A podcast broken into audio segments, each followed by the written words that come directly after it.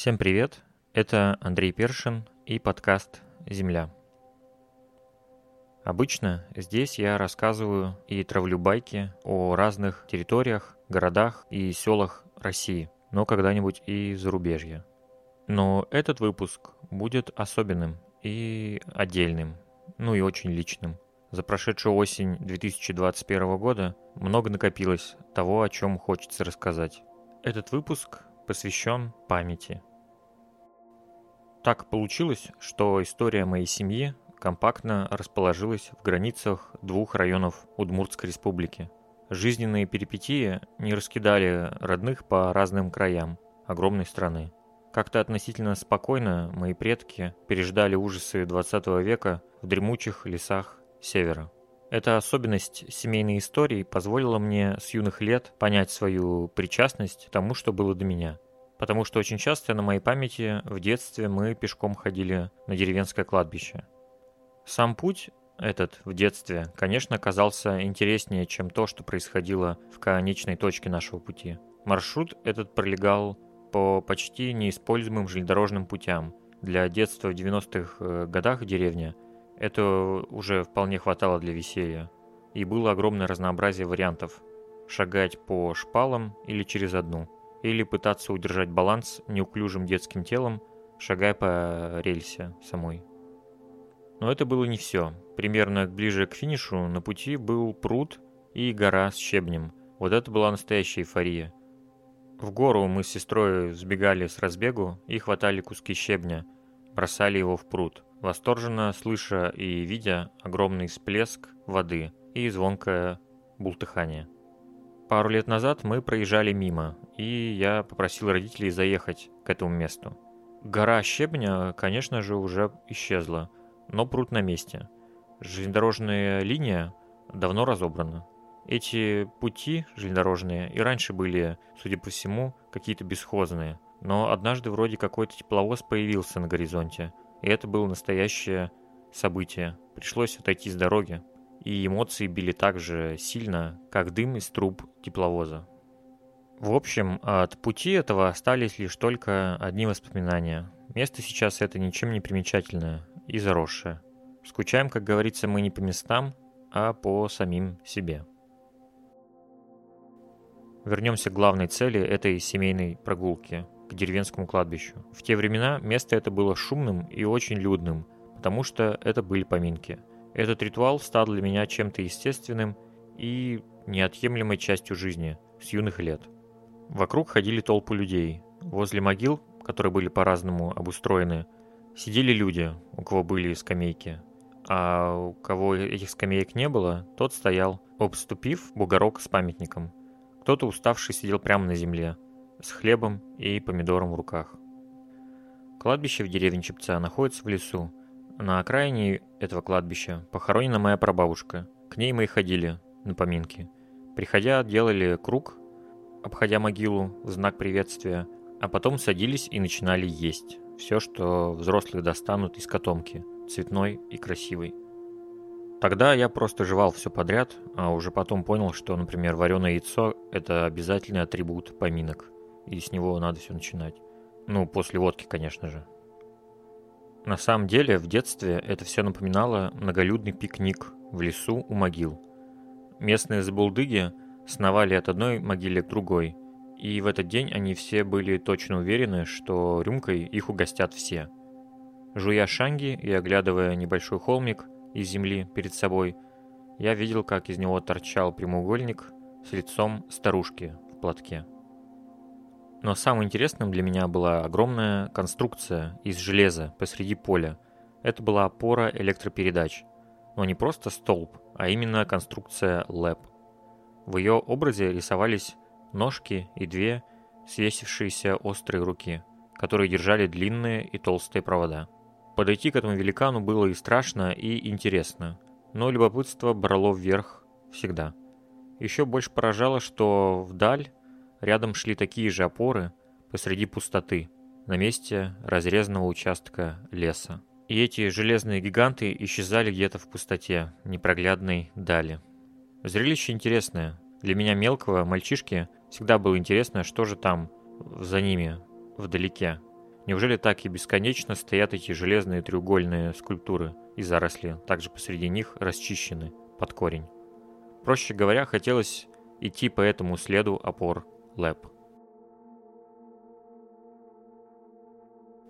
Поминки заканчивались, по детским воспоминаниям это шло долго. Взрослые сидели и не особо собирались домой.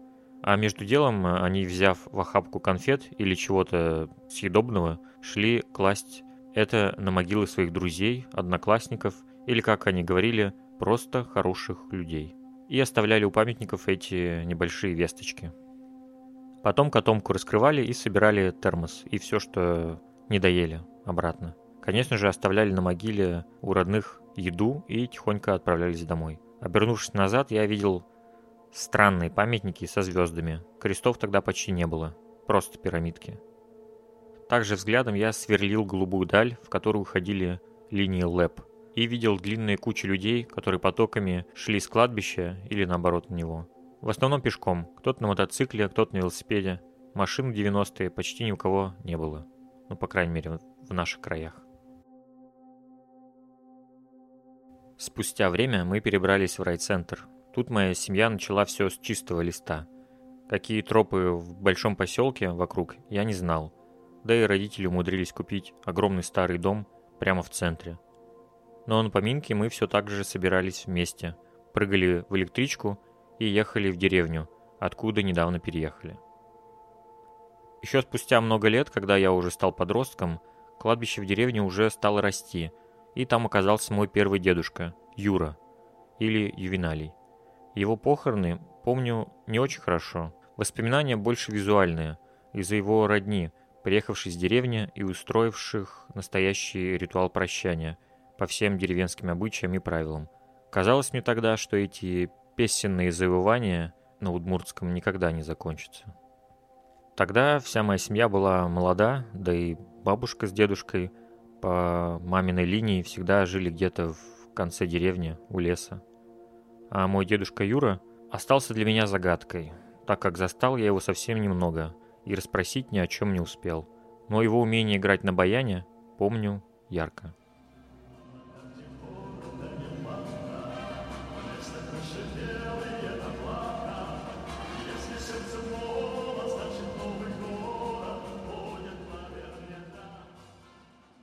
Жизнь продолжала течь, и пока я был студентом и пытался сдавать сессии, мой папа в это время выучился водить машину и заполучил автомобильные права. Это очень многое изменило. Мои родители, осознав свободу, начали открывать для себя окрестности.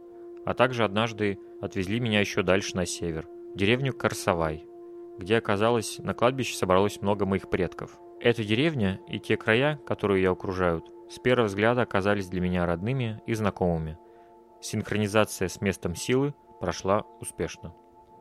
На кладбище этой деревни похоронен мой прадед, отец бабушки по папиной линии, Андрей Шудегов. Важная личность для тех краев, управленец и идейный человек. Считал, что польза малой родине важнее карьерного роста.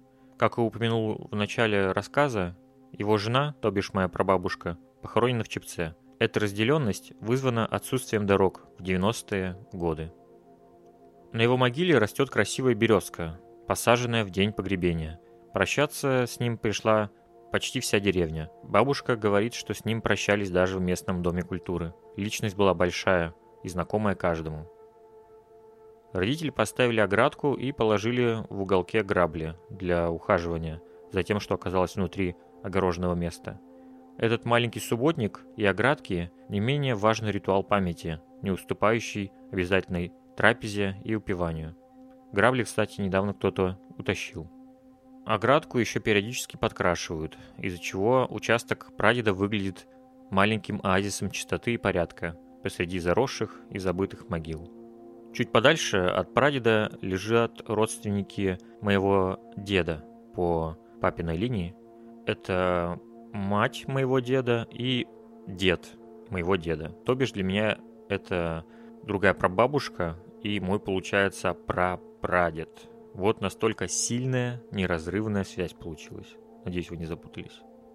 Про далекого прадеда своего я почти ничего не знаю. Только слышал, что он хорошо делал различные изделия из беличьих шкур. И на его памятнике удивительная цифра рождения. Это еще 19 век.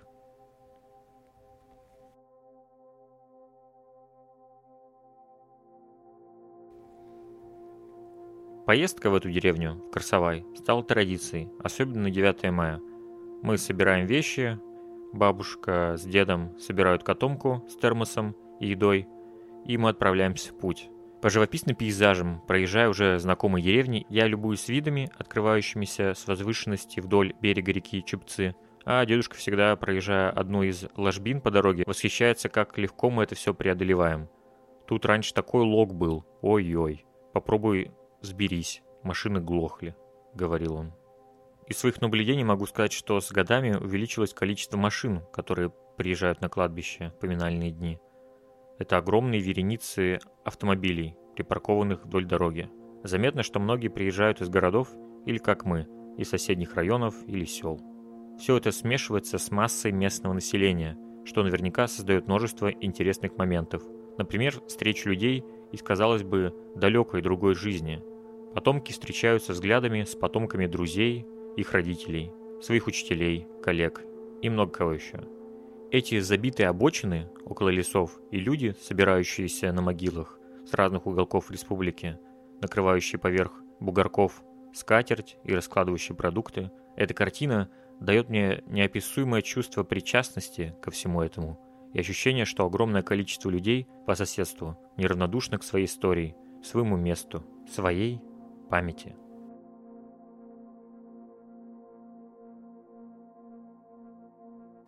Осенью мой дед заболел. Я поспешил поехать домой. Цель была одна – просто быть рядом.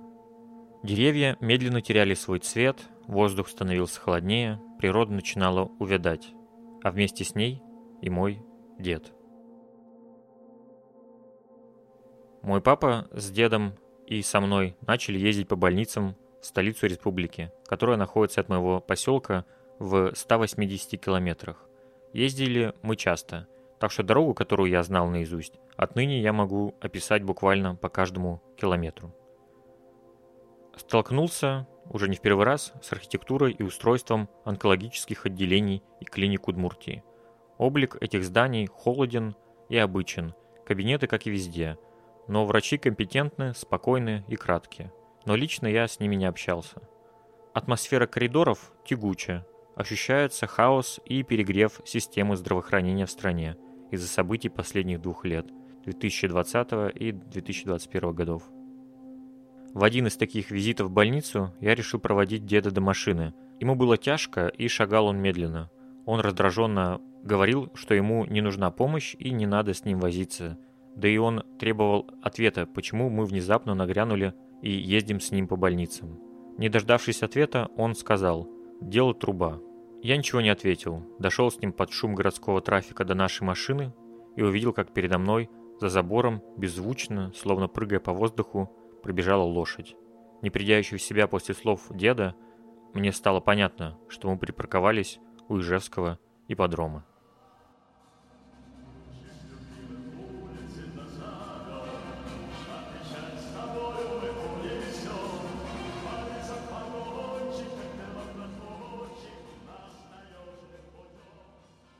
Как я уже сказал, в Ижевск мы ездили неоднократно, но в следующие разы дед был бодрее от лекарств, и мы бойко всю дорогу болтали обо всем на свете. Обычно он не любил много говорить, и, выражаясь его словами, не любил ворошить прошлое, и махал в воздух рукой, словно по-настоящему это прошлое отбрасывал. Но эти поездки нашей мужской компании в лице трех поколений одной семьи подарили мне кучу новых баек, которые он мне между делом поведал. Но есть две легендарные истории, которые он сам любил вспоминать и которые я хорошо знаю. Это то, что во время службы в армии он однажды выразился «давай ладом». А ладом это означает «хорошо», «по-хорошему», «мирно». Сослуживцев такое необычное слово удивило, и у моего деда появилось прозвище «ладом». Так его и прозвали в армии. И, наверное, тем самым эти люди, не думая, этим именем обозначили весь лейтмотив его жизни.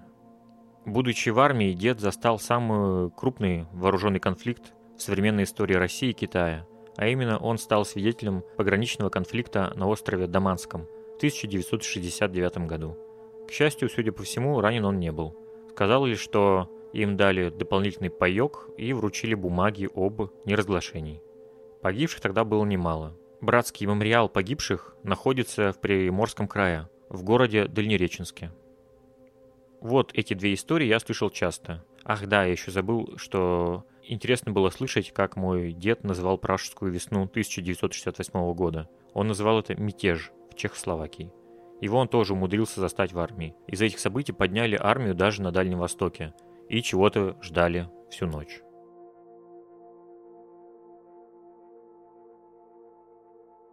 Вернемся в осень 2021 года и нашей компании со мной, моим папой и дедом. Мы колесили по Удмуртии, по врачам и больницам. Мне это напомнило фильм, даже скорее роад-муви, где герой находится в пути, и события и персонажи раскрываются по дороге, которая пролетает за окном. Но в нашем случае у нас не было финальной точки, и раскрываться нам не нужно было ни перед кем. Все свои люди, как-никак. Последнюю поездку со мной на обратном пути мы решили заехать в пельменную. Обычная кафешка у дороги с заурядным ассортиментом и грустной девушкой у кассы. В будничный вечер в кафе никого не было, и мы просто втроем сидели за столом. Я между делом сфотографировал деда. И, опустошив свою тарелку, первым вышел из пельменной. Увидел закатное небо с темными облаками, похожими на горы. Все вокруг стало синим и холодным. Где-то за облаками был виден ореол от лучей заходящего за горизонт солнца, но видно его самого не было. Все это отражалось в лужах после прошедшего недавно дождя. Рядом я увидел заросший памятник погибшим землякам в Великую Отечественную войну, закрытый сельский дом культуры, с которого какие-то мужики срезали из железа. Чуть подальше возвышался холм с пустыми заброшенными ангарами, какого-то колхоза, наверное. Дед с папой вышли и сели в машину, ожидая меня. Я сфотографировал этот пейзаж, и внутри словно все рухнуло. Появилось ясное ощущение, что это какой-то очень исторический момент для всех нас троих, и который, наверное, вряд ли повторится. На обратном пути уже совсем стемнело. За это время мы пересекли несколько грозовых фронтов и были даже видны четкие границы потоков воды с неба. К концу пути, ближе к дому, вспомнил, как дед рассказывал как он вез меня из роддома в грузовике. Он одним из первых составлял мне компанию в этом мире, пока машина ползла по распутице и грязи посреди дремучих лесов Удмуртской, автономной, советской, социалистической республики. А теперь вот я с ним езжу. Но дороги сейчас стали намного лучше спустя это время.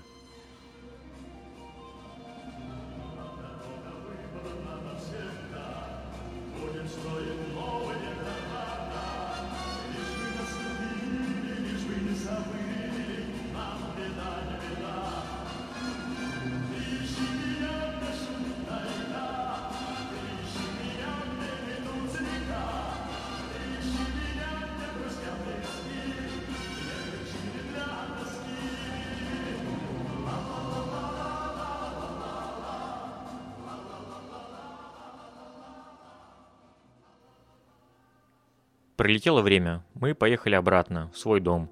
Дед впервые не вышел нас провожать. Мы попрощались с ним в их доме, обнялись на прощание, а потом пошли за вещами. Но я решил зайти еще раз увидел, как он уплетает арбуз, пока нас нет. Я отвлек его немного и еще раз обнял. И уехал.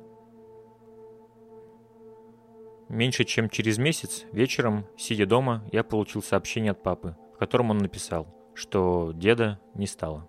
Придя в себя, через некоторое время я купил билет на самолет и отправился проводить деда в последний путь. Приехав домой, я стал свидетелем похорон уважаемого человека. Дом был полон людей. Друг за другом приходили знакомые и неизвестные мне люди. Этот день прошел. Теперь у нашей семьи появилось еще одно место, которое мы будем посещать в день поминок. За поселком теперь покоится мой дед у небольшой возвышенности, посреди сосен и елей, по соседству со спокойной рекой, которая называется Юз. Через несколько дней, когда мы приехали к могиле вновь, я, выпив рюмку водки, решил прогуляться на соседний холм. Места там красивые. Поселковое кладбище для меня абсолютно неизвестное, бывал я на нем лишь однажды. Пройдя сквозь него, я вышел на тот самый холм, сфотографировал его, поглядел на пасущихся коров и пошел обратно. Шагая в своих мыслях по вытоптанным тропам и вдоль рядов могил. Я наугад свернул на одном из поворотов и, едва сделав пару шагов, замер от удивления. Передо мной возникла могила отца моего друга детства, которого я помнил очень хорошо, но в последний раз видел, наверное, лет 20 назад. Его фотография смотрела на меня с памятника. Рядом было написано знакомое имя и фамилия. Шумел легкий ветер, вдали глухим эхом звенели колокольчики на шее коров. И на меня смотрел этот памятник. И фотография словно сказала «Привет, Андрей. Теперь и часть тебя среди нас». Родная земля напомнила мне, кто я и откуда все это началось. Ошарашенный я добрался до бабушки и папы, стоявших у могилы деда, и выпил еще одну рюмку. Отправившись домой, я взял себе дедовский шарф, ту самую котомку, с которой мы еще в детстве ходили на поминки, и с которой он ходил в магазины. Много, очень много лет. Наверное, лет сорок. Теперь она моя. Также я открыл стенку и разобрал книжную библиотеку его. Забрал себе дюжину старых книг из его коллекции.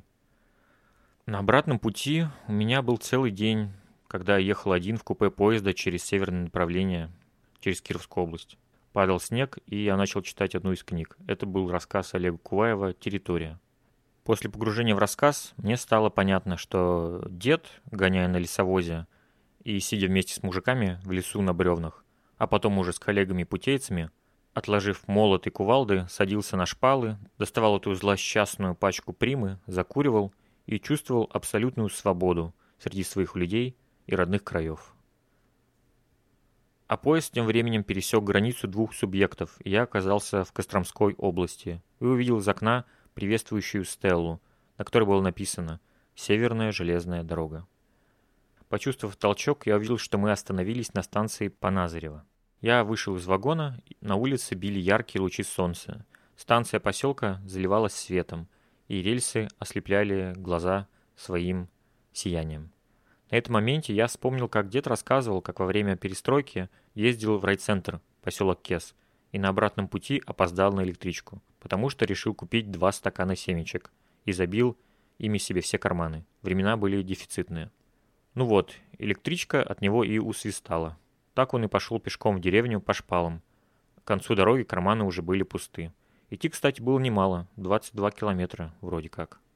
Эта история снова всплыла перед его смертью и поразила меня. Пытаясь его спасти, ему была сделана операция, тяжелейшая, которую он стойко вынес.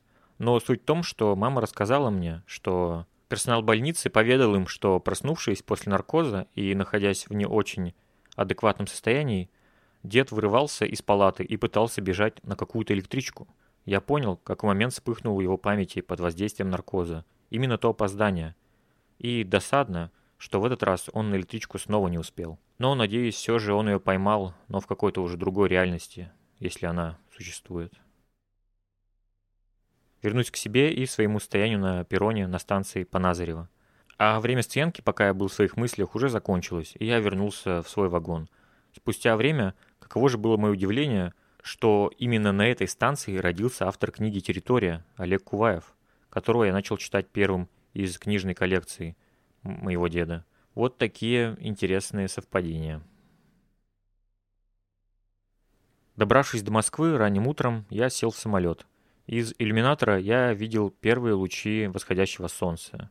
И в голове была мысль, что жизнь продолжается, и солнце тоже продолжает подниматься в небо вновь. Глядя на землю с неба, я вспомнил, что мой дед рассказывал мне, что тоже летал на самолете.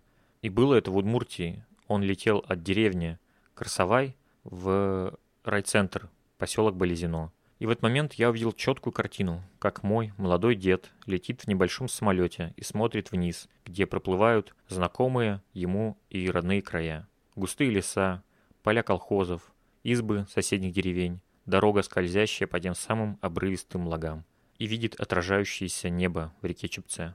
Вижу, как он юным парнем носится по своей деревне, вдоль угольных ям и проваливается в одну из них, обжигая себе все ноги. Вижу, как он уже постарше, его садят на лодку и крестят посреди реки Чепцы. Как он глядит плывущую перед ним даль из окна поезда по дороге на военную службу на Дальний Восток. И вижу, как он крепко подает мяч, играя со своими сослуживцами в волейбол.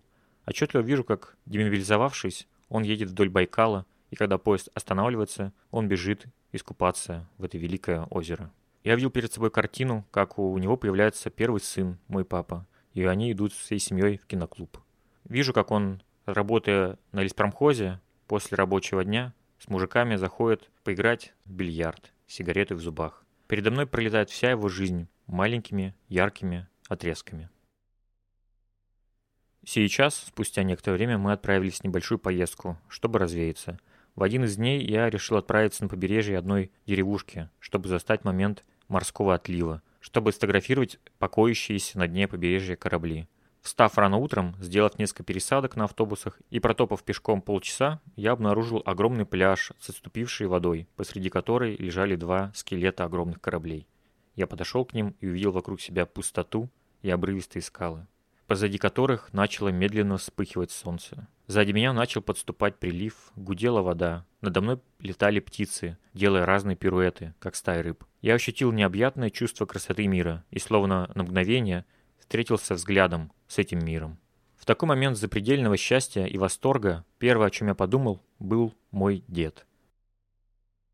Наверное, эти моменты неразделимы друг от друга.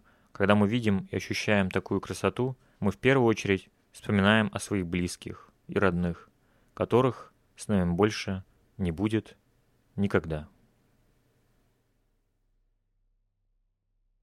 Вот там природа, да, этих шишек, кедровых.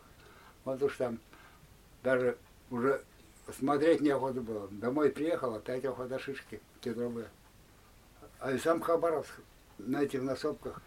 Смотришь внизу трамвайные пути, далеко где-то там. Но зимой там катались. Ой, ужас, эти трамваи. Не идут, буксуют. Троллейбусы тоже. Вот. С Даманского в часть пригнали, Амдиране, но выдали, построили по десятке Малиновского дали отметку, что были на Даманском военном не сделали, в эшелон и домой. Вот такая. Никаких льгот, ничего. Потом я здесь уже в Кизу в военкомат заходил, спрашивал их. О, Иван Петрович, Иван Петрович, это давно было, это все дело где-то в архиве. Я думаю, пошли вы. Этой чачи-то уж нет, нет. Наверное, 44-094 у нас было. До сих пор помнит. Да как не видел. Что там? Полковник Леонов распорядился два залпа. Град еще вот это, новое оружие. Ему два полка пехоты, Китай, остров, черная земля только осталась, все, ничего. А мы там, поселок село Михайловское было, рядом, вот, самый раз. Стояли в оцеплении. Все, побыли, как это, бахнули. Ему посмертно героя дали. Он да, застрелился, потому что нельзя было рассекретить это оружие град. А он на свою страхе лис вот. Полковник Леонов. Что происходит? Что он делает?